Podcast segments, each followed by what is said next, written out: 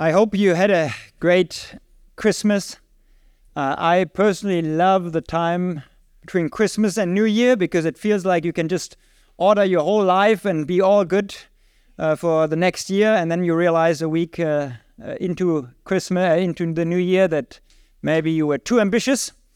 Um, but uh, I feel like somehow the time slows down during during the the time between Christmas and uh, and New Year. I'm very happy that you made it this morning to finish up this well this this year well. If uh, you come next week, I can tell you you will have a perfect record of coming to church uh, in 2024.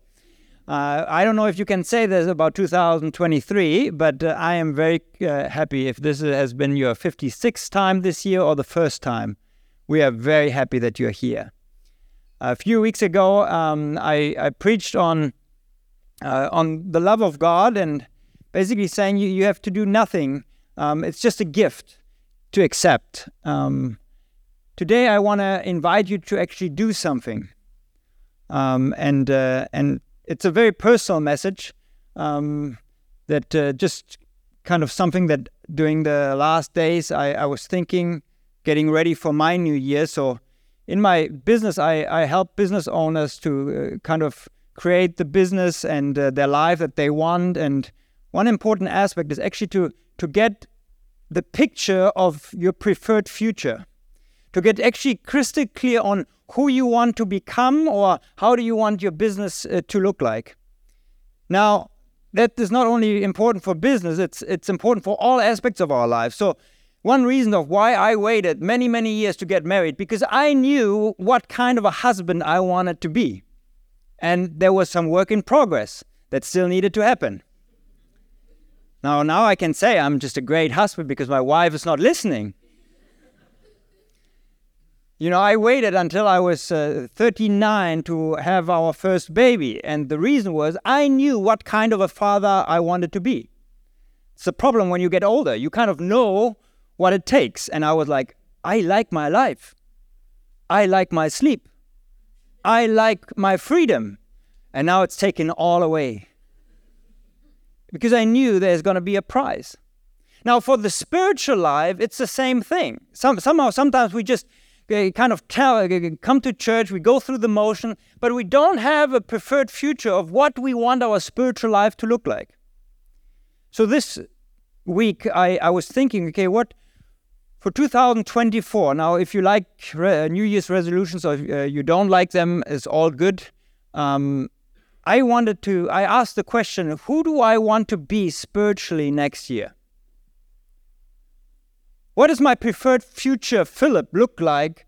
What, what, what, what would be the one thing that I could nail it down to to say, okay, this is what, uh, what I want to look like spiritually next year? And my answer was very simple I want to trust God more. I want to trust God more. And I made a list of things of why I think it is important for me to trust God more and the reasons why I actually believe I can trust God in 2024. So I said it's a personal message because I'm just going to run through my list uh, and hope that it, it may, may, may benefit you. But I'm actually pretty confident that it would benefit you because of hundreds of conversation, pastoral conversations. I, I've realized that this is the key question. Can I trust God? Can I really trust God? Even if we adopt uh, the right belief and a healthy theology, we are sometimes trapped that there's this doubt in our conscious, conscious or subconscious mind can I really trust God? How can I trust God if this happened in my life? How can I trust God when everybody experiences a miracle, but I am uh, somehow left out? Everybody has a testimony, and I somehow don't have a testimony. How can I trust God when I feel lost and I feel I haven't felt His presence for years? How can I trust God when some pictures in the Bible don't make God look very good? And some preachers capitalize on that. And there is this fear is really God trustworthy? So this morning, I want to give you 11 personal reasons Why I, try, I will trust God in 2024. Why I will be, why, why this will be another year where I will go all in for God, where I will hold nothing back because I believe His trust. Trusting Him is the best thing I can do in the next year. I want to trust Him even more in 2024 than I have in 2023. With my pain, with my circumstances, my failures, my successes, my brokenness, my family, I want to trust Him. When I will reflect back on 2024 in one year, I, I want to say, yes, I trusted Him when the sun was shining on Mallorca and when the storm came. When the sun of my the, the sun in my life was was it was bright, it was beautiful, things were going really well. I was on top of everything, and when I felt like I'm I'm just uh, nothing, when I, I feel like there's just a dark cloud hovering over my head, I want to trust God well. So we're gonna go quickly because we don't want to include a New Year's party. Okay, uh, Okay, I'll turn this on. I even have the, I even took over the control. Um, so 11 reasons why I will trust God in 2024. Okay, reason number one, because Jesus reveals to us who God is.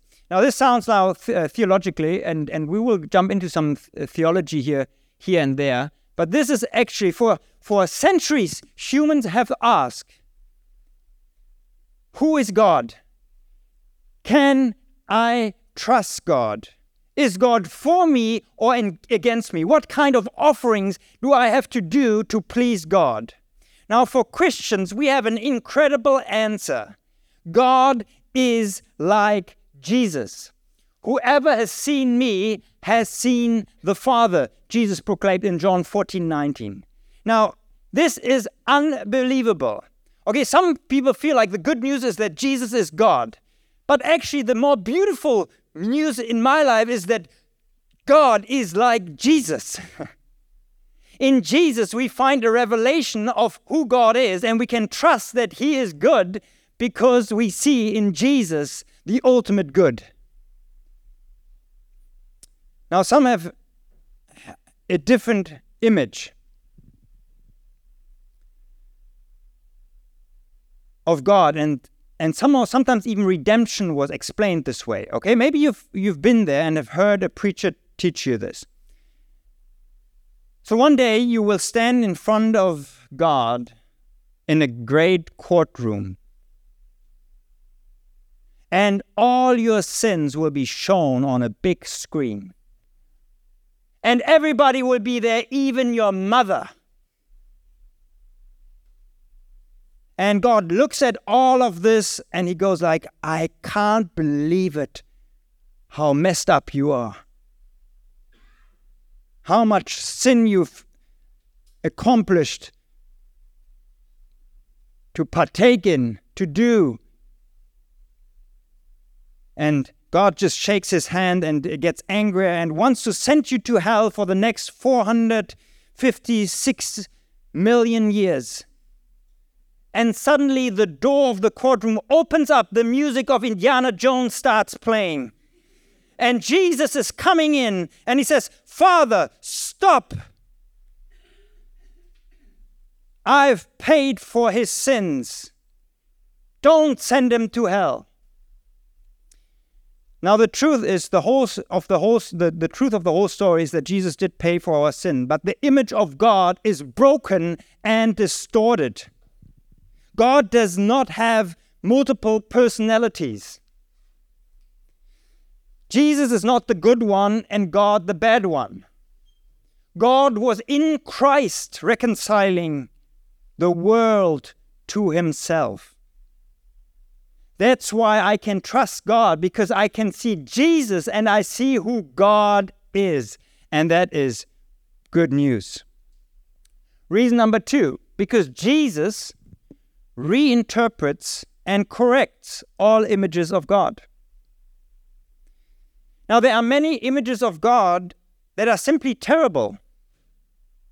and have caused much suffering and injustice in the world. Now, let me be very honest, okay, and not just blame other religions. There are many images of God, even in the Bible, that make us wonder how can God do something like this? Now, if you have an image of God that does not match up with Jesus, then stick with Jesus. When you find an image of God that does not match up, the good news is God is like Jesus. Jesus himself said it well.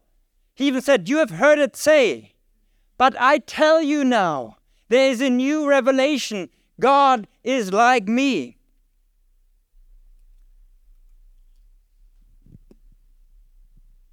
In the past, God spoke. Okay, this comes out of Hebrews 1 1 to 3. Some of the slides are a little bit messed up. I don't know why or how that happens. In the past, God spoke to our ancestors through the prophets at many times in various ways. But in the last days, he spoke to us by his Son, whom he appointed heir of all things. And through him also he made the universe. And now it comes. The Son is the radiance of God's glory and the exact representation of his being. He is the exact representation of his being, sustaining all things by his powerful word. We have heard images of God through the prophets, but now we have the final, the beautiful revelation how God is in Jesus Christ. He is the exact representation of God. Number three, because Jesus forgives even those who crucified him. Now, if you want to know how God thinks and how, who God is and how God feels about you, I mean, we have a God who is hanging on the cross, looking down at the people who crucified him and saying, Father, forgive them, for they do not know what they are doing.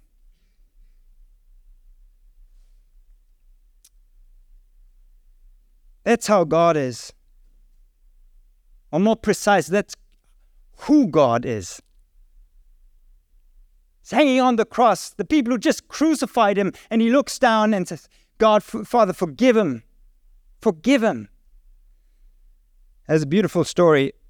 Now, before you ask me later if it's true, it's not true, okay? Up there in heaven, okay? Peter, St. Peter's standing in front of the in front of heaven and is making sure who comes in and who who doesn't come in. Now inside of heaven there is the apostle Paul running the place. Now once a week they have staff meeting. And because it's, a per, it's in heaven, everything is perfect. So they are looking at their numbers and they realize, and, and Peter is upset he is upset because he looks at his numbers and he realizes that there are people that somehow the lists don't match up. There are more people in heaven than he lets in, and that, that he doesn't know what to do with this. So he looks and says, Paul, there must be a, there must, it must be your fault. I don't know what is happening. I'm letting in these people, and now in heaven there are more people. How in the world is this possible? Well, this goes on for weeks every staff meeting, the same issue, same problem. One day, the Apostle Paul is running. I mean, he is running to the Apostle Peter and say, Peter, I found the problem. You did? What's the problem? Well, it's Jesus. He's helping people over the wall. that is the kind of Jesus we believe in, who's helping people over the wall getting in, being part of it. He's looking down from the cross saying, Father, forgive them because they don't know what they're doing. Reason number four because not everything that is happening is God's will.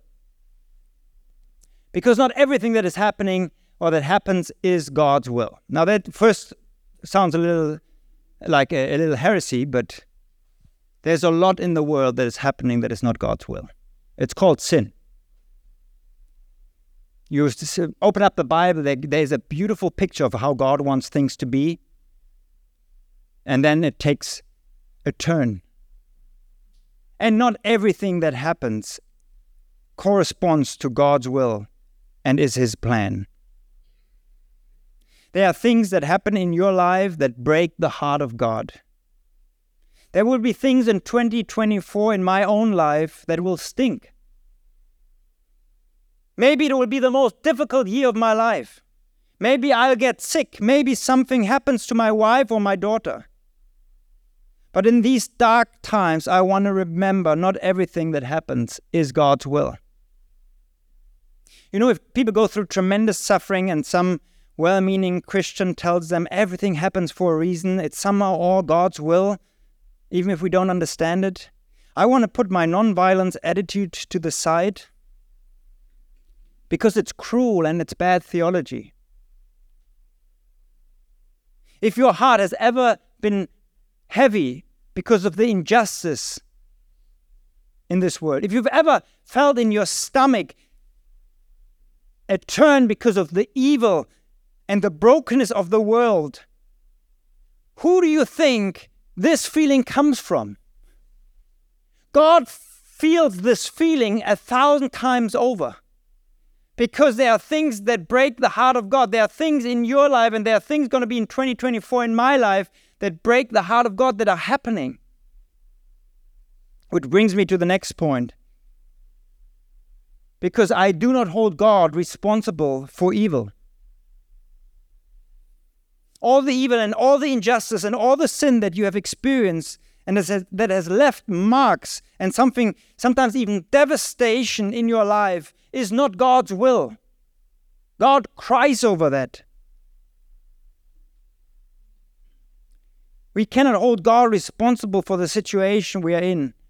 Or ex- let me say that again. We can hold God responsible for the situation we are in or we can experience His presence in the midst of darkness. You can either hold God responsible for it and ask why, why, why, or you can realize that God wants to hold your hand. Both together normally don't work. We can become bitter and cynical, or we can experience God holding our hand on this side of eternity, we don't have the promise that everything will turn out well and everything will always be great. We will not overcome every problem and every challenge. But we have the promise that God is with us, that He wants to enter into the situation with us and wants to hold our hand. And for me, this doesn't take away from God. This actually makes Him more beautiful and makes me want to trust Him more. Which brings me to the next point. Because God screams by my side. Because God screams by my side. In the, last novel of Susan Howatch's Starbridge uh, uh, series, she talks about the confident, self righteous bishop who finds himself in a very dark place, and all of a sudden, his world is shattered because his beloved wife dies. He ends up in a conversation with an old friend who can't get over how vulnerable and honest the bishop is being with him. And this is the conversation Friend, God isn't life bloody sometimes? Yes. Are you sure? Uh, are you just saying that to be nice to me? No. Thank God. Lord, this is a very odd conversation to be having with a bishop. Excuse me while I just pinch myself to make sure I'm not dreaming. It's not a dream. Good to meet someone else who's gone through hell lately. Isn't this wonderful? It makes all the difference to know there's someone else screaming alongside of you. And that's the point of the incarnation. I can see that so clearly now. God came into the world and screamed alongside us. God came into the world and screamed alongside us. Perhaps that's why the reason why across many different religion spectrums, across many, many nations and continents, for thousands of years, people have identified with, with the cross. Because it speaks of our longing to know that we are not alone, that someone is screaming alongside of us in our darkness, in our brokenness, and in our hurt. Maybe the cross is God's way of saying, I know how you feel, and it stinks. God does not give us an answer to suffering, but God does not withdraw from the suffering either. He sits down next to us and screams by our sides. God has not abandoned you. It's not His will that you go through all of this. He is not withdrawn, but comes into suffering and sits next to us and screams alongside and cries alongside of our lives. Reason number seven because God tries everything to bring good out of evil itself. As a young boy, I had a, I, I had a big passion, and that was uh, to become the next Bruce Lee. Um, you don't have to be scared. I didn't become the next Bruce Lee. But I went and uh, started uh, not kung fu, but I started kickboxing. So I went and started kickboxing, and my parents were so gracious to actually put a, a sandbag into my uh, into my room, and I, I trained for hours and hours. I I once um, made got a, uh, um, a prize for uh, doing I think over a thousand kicks without ever sitting down. So I I could do all of these what the movies, the Jean Claude Van Damme movies, uh, you, you, know, could do could do all the kicks in the world. And then I went uh, to my first uh, mixed martial arts training. Okay, mixed, mixed martial arts is basically where you just put on some gloves and some things on your feet uh, and then you just fight until somebody gives up. Now I, I knew I'm gonna be you know kind of the the guy who, who can do all kinds of things because I, I I won all these prizes. I could kick you know the air uh, uh away from uh, in in in my room like nobody else. Well, I'm I'm, I'm starting I'm, I'm starting to, to get and, and start my first fight, and all of I realize is that that all my ninja moves are not working here. And, and, and these people, they, without any effort, they just took whatever energy I brought to them and they turned it around, and, and, and all of a sudden I fell on the ground and I hurt bad. And in a very strange way, this is a picture of God for me. God knows judo. Here's a definition of judo Judo emphasizes winning in combat by using your opponent's weight and strength as weapons against them, while preserving your own mental and physical energy. Something evil approaches us, and God somehow transforms it. He somehow uses and does his judo trick, and all of a sudden, something good comes out of it. You don't believe me? I even have a Bible verse to back it up.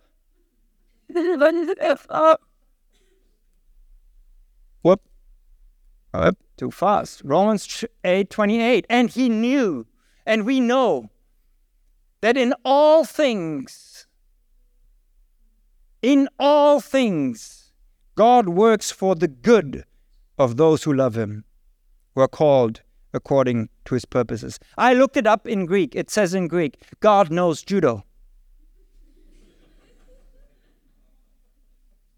It doesn't say that all things are according to God's perfect will. No, some things are not according to his perfect will. Some things stink. But somehow God in his in his wisdom, in his in, in this way, he works in this world, knows judo, and he transforms all the bad that is coming to us and somehow makes something beautiful come out of it. And if I would ask for a round of testimonies, I think we all could could stand up and say yes. There was a time, and I would never want to do it again. I would never want to go through it again. But somehow, God turned it and something beautiful came out of it. It does not mean that it was good or that God was behind it. I'm not saying that. I'm saying God knows judo. he can turn it and transform it into something beautiful in all circumstances, even the bad ones. God works behind the scenes so that something good can come out of it. And I hope I remember this in 2024. That when hell breaks loose, I can trust that God will do a judo trick and he will turn it into something good. I want to trust that. The promise lies in the future and not the present. So now that we may be in a bad situation, we can trust God despite of any evidence that God, the God of the future, is going to turn this into something good. All we know that God is working behind the scenes for the good of those who love Him.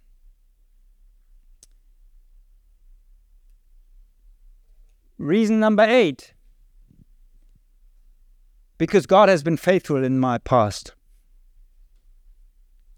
I remember a time when I was not doing very well, and I went into a, a, a worship um, a worship uh, service uh, um, at at a church, and I'm I'm uh, I'm not the big worshiper. Okay, there are others uh, um, who, who who who have that job. I I I don't.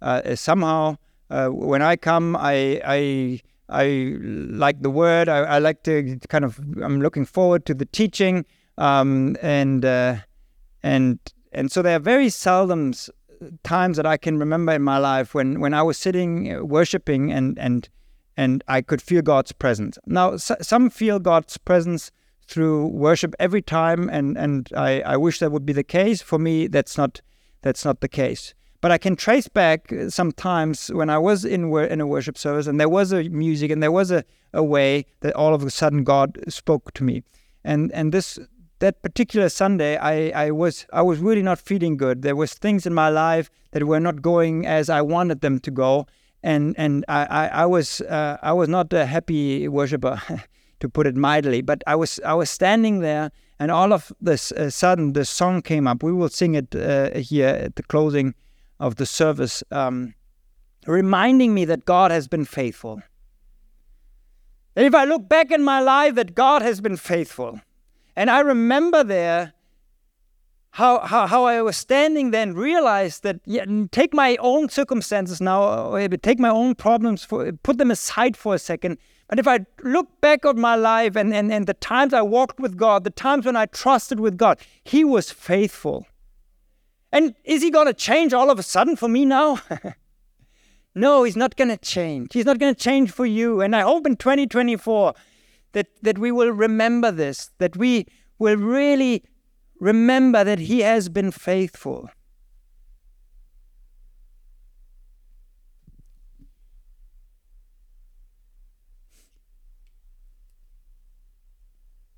Good Indian proverb everything will be okay in the end.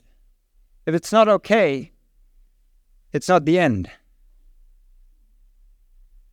Which leads to the next reason Reason number nine because I know the end of the story. I know how it ends. You know, the first Christians believed that what God did with Jesus at Easter, He will also do with all other people and the whole world. That was their deep hope. That's actually the Christian, the, the Easter Easter story summarized in one sentence is, is, that, is that the first disciples believed that what God did on Easter was a foretaste of what was to come and what is to come. That one day God is going to raise up the whole world as he did with Jesus on Easter. Now, I don't know where it came from, but but somehow, even for some Christians, you know, uh, that that that idea is is, is a new idea. Um, uh, but but this is basically, if you look at the old oldest apostolic creeds, this is our hope Okay, our hope is not that when we die, we go to heaven. Our hope as Christians is that one day God is going to raise up all people and restore this world. Now, what happens until then and, and how we're going to spend that, that, that, immediate time in heaven and how that all looks, we, we can all discuss all of that. But uh, the future hope of all Christians is that what God did with Jesus, He's going to do with all of us and with creation. Evil, sin, suffering, injustice, brokenness will not win in our own lives and in this whole world. The war will end one day. One day, Jesus is going to come back and He's finished what He started. Heaven and earth are going to merge. There's a new creation that is going to come forth, and we will bodily be resurrected. That's that. that some people we think that we're going to sit on clouds and and and and and, uh, and sing songs. We are going to be bodily resurrected. That's why our bo- that's why we are a religion where the body matters. Because our future is God. This is not just his first test, and then let's try it another way. No, he the, the, the evil, the uh, suffering will not win at the end. Actually, God is going to redeem all of this. And He's already working through all of us and through His church to bring forth this new creation and this new hope and this new life that one day we know, even in the midst right now where there is justice, injustice all over us, if there is injustice and brokenness and war all over us, we know that the day will come where God is going to restore everything. That is the Christian hope. And in my darkest moments in 2024, I want to remember that it's not over. it's not over. Okay, going back to the proverb, everything will be okay in the end. And if it's not okay, it's just not the end. I can trust that God will restore everything. Romans 8 says that all creation, even the animals, are yearning for this day, for Jesus to come back and restore, because there's a deep brokenness in all of our lives and in this world. Do not give up hope. The final word has not been spoken yet. We know the end of the story. You read Revelation and you will not understand 18 chapters, but then you come to chapter 21 and it's got all exciting. Because there we read that He will wipe away every tear. Every tear I will cry in 2024, there will be the day where He will wipe it away. He will hear the broken heart. He will create peace. He will feed the hungry. He will end injustice. Evil will not win or prevail, and he will restore our shattered dreams. Corrie ten Boom said it well. When a train goes through a tunnel and it gets dark, you don't throw away the ticket and jump off. You sit still and trust the engineer in the moments of darkness in 2024, don't throw away your faith. Don't throw away your trust. Just sit still because we know the end of the story. This is why Easter matters because it gives us this foretaste that we know it will all end well. Otherwise, we don't have hope. Otherwise, we don't know that love wins.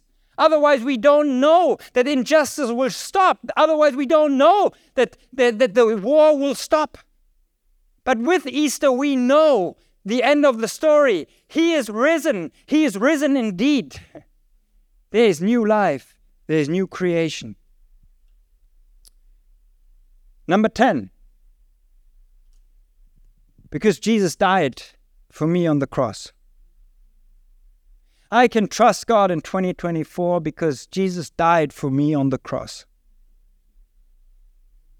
The greatest proof of love is the cross. Why? Because when we look around this world, we see that there are many things that are wrong. There's much chaos, there's much brokenness.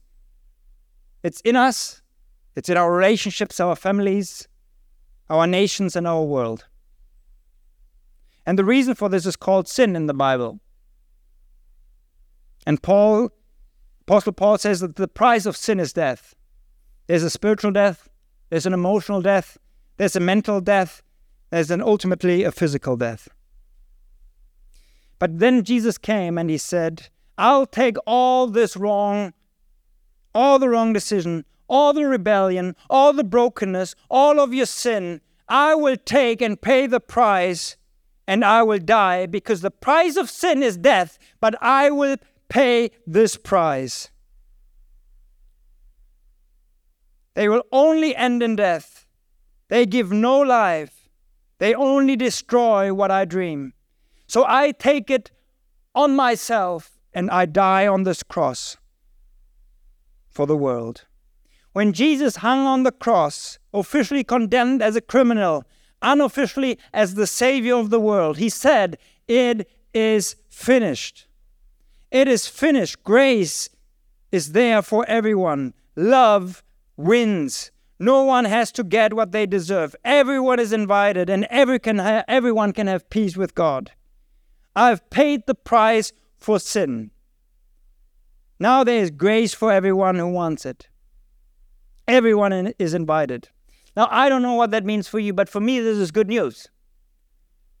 Because there is sin in my life where I've messed up, where I know it leads to death. And trusting Christ, I know that He has paid the price so that I can live. This is a great deal.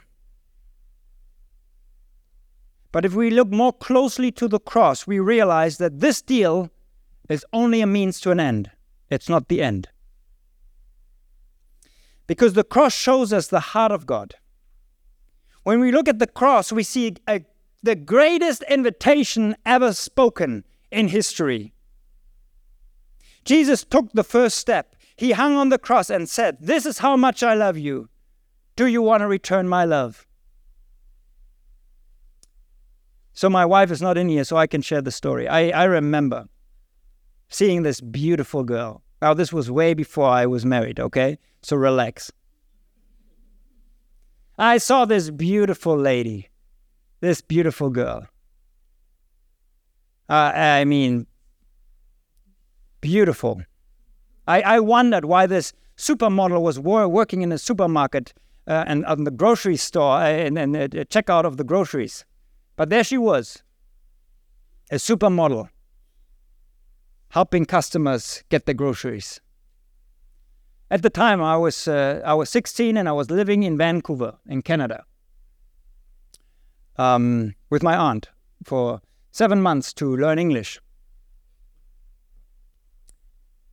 And I remember seeing this girl and I was like, wow. So I offered for uh, my, my aunt that I would do the grocery shop- shopping now. And I, I, I, told her, I, I told her, uh, I don't want to carry all at once. I, I can go every day. so every day I went to the grocery store and I was hiding behind uh, the aisle, looking like a stranger. As she was beautiful. So one evening I said, you know what? Enough of being a creep. I will go and ask her out. I'll ask her for a coffee. Now, I was not drinking any coffee at the time, but, you know, I didn't think of anything better to say. So I'm, I'm gathering some, some, some things I didn't need, and I wait until the line is not very long so that it's not going to be embarrassing standing there and asking her out. So I'm getting getting four or five things and I'm putting them on on the on, on the on the thing that moves, whatever that is called. And I hope nobody behind me comes, you know, but all of a sudden like four or five people show up. I'm like, oh no. When I come to her, you know, my, my knees are shaking. I take all the guts that I have. I look her in the eyes.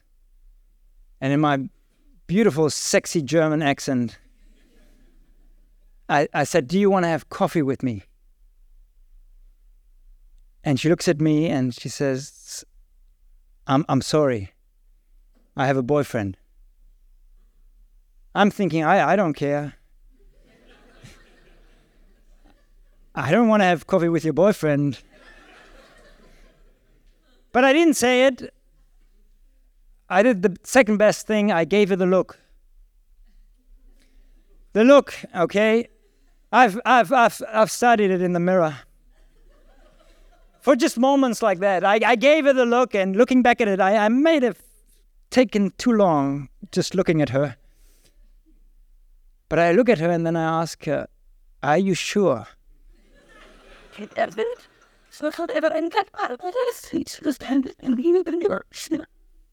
Well, she looks back and says, Yes, I'm sure. So I stood there like a, a, wet poodle. Didn't really know what to do, so I just grabbed my grocery and ran off.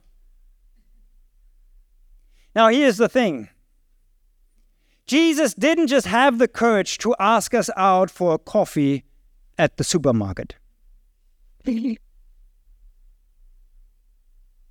Jesus didn't just write a love poem or compose a love song. He actually hung on the cross and died for us. He hung on the cross saying, This is how much I love you. If you've ever asked out a girl or a boy, you know, in that moment you put it all on the line. You don't know if they will say yes or no. It's it's like all on the line.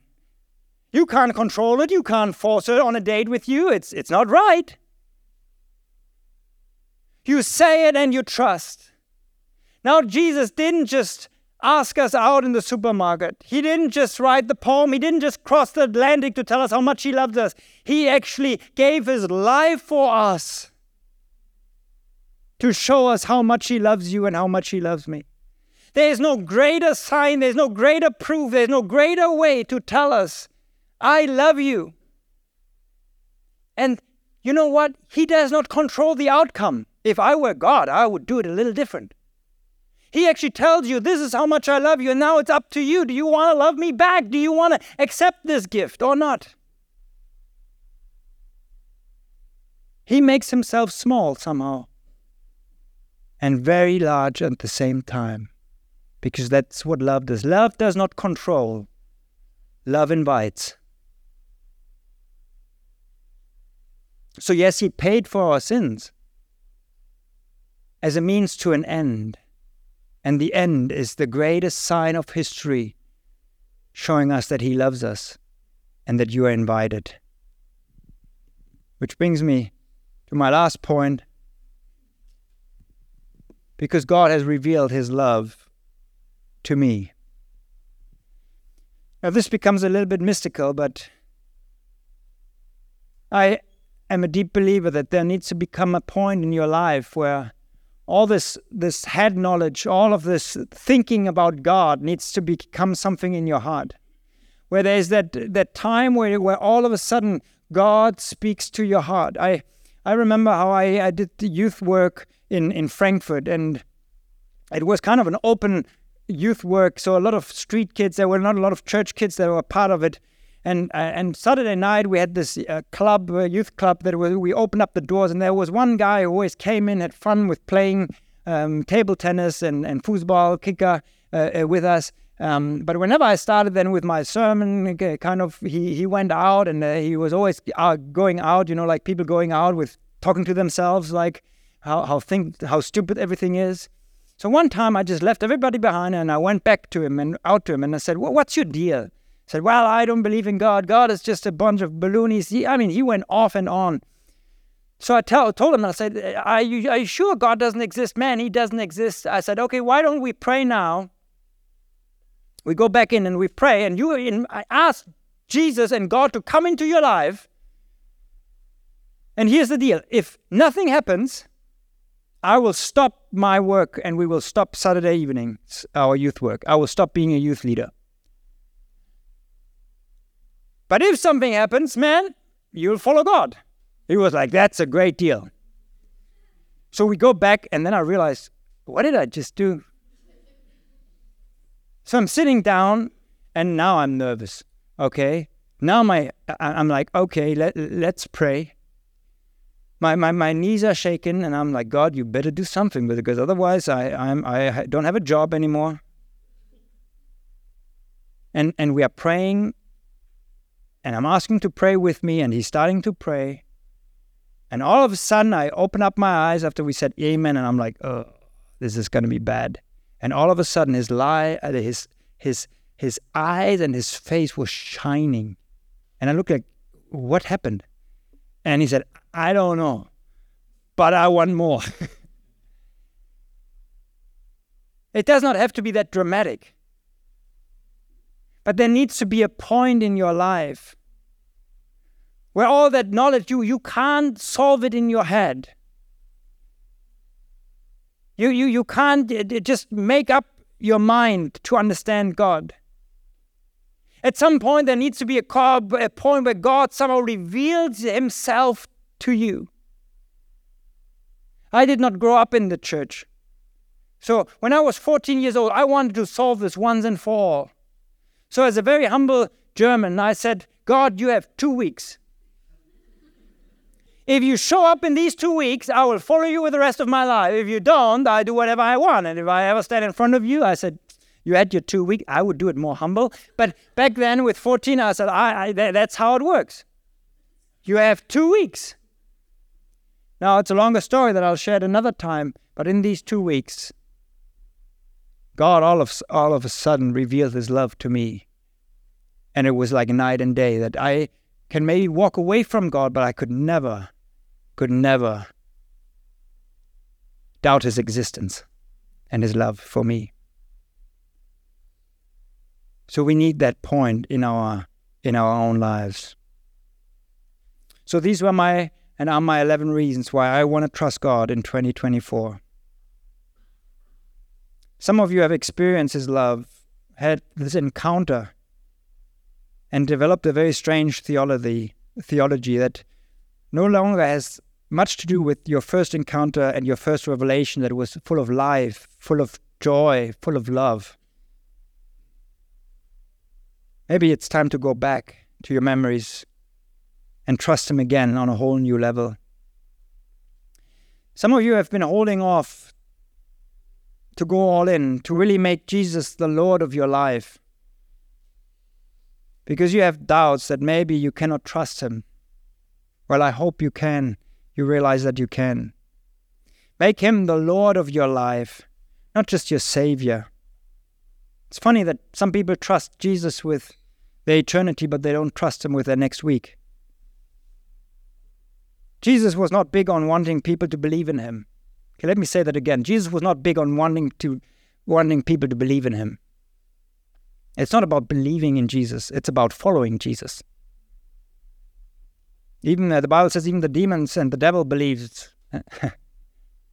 it's about following. He is asking to follow, to go all in, to not hold anything back, to say 2024, I'm going to trust it. It's not going to I don't have a plan B. I'm going to put it all on the line and trust him because he has been faithful and he has shown his greatest love on the cross. Maybe you're at a difficult place right now, and if you look at your circumstances, you don't find many reasons to trust God. And maybe today is just another way I'm going to trust one more day. It's all that is needed. I, am going to trust God one more day. And some of you haven't met God yet, haven't had this mystical encounter.